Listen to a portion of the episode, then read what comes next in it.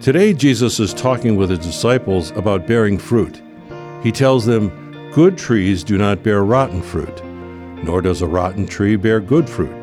And he continues with, People don't pick figs from thorn bushes or grapes from brambles.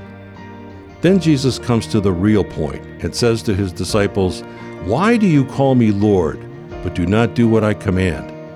He tells his disciples and us what the person is like who listens to his words and acts on his words.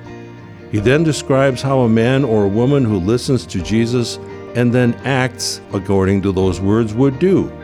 He compares that person to someone who's building a house. Naturally, the first step is to create a solid foundation for the house. This would be done by digging deeply into the earth and laying a foundation on solid rock. When floods come, the house would not be shaken because it has such a strong and solid foundation. On the other hand, if the house is built on ground that wasn't solid, when the river flooded, the house wouldn't be able to withstand the strength of the water. The house would collapse and be destroyed. Today's gospel is an invitation to us to closely examine our inner house. As we do so, we might ask Is my inner foundation still strong? Has there been any erosion of my foundation? Do I try to keep it solid and secure? Today and every day, be careful. Erosion typically begins in small and imperceptible ways.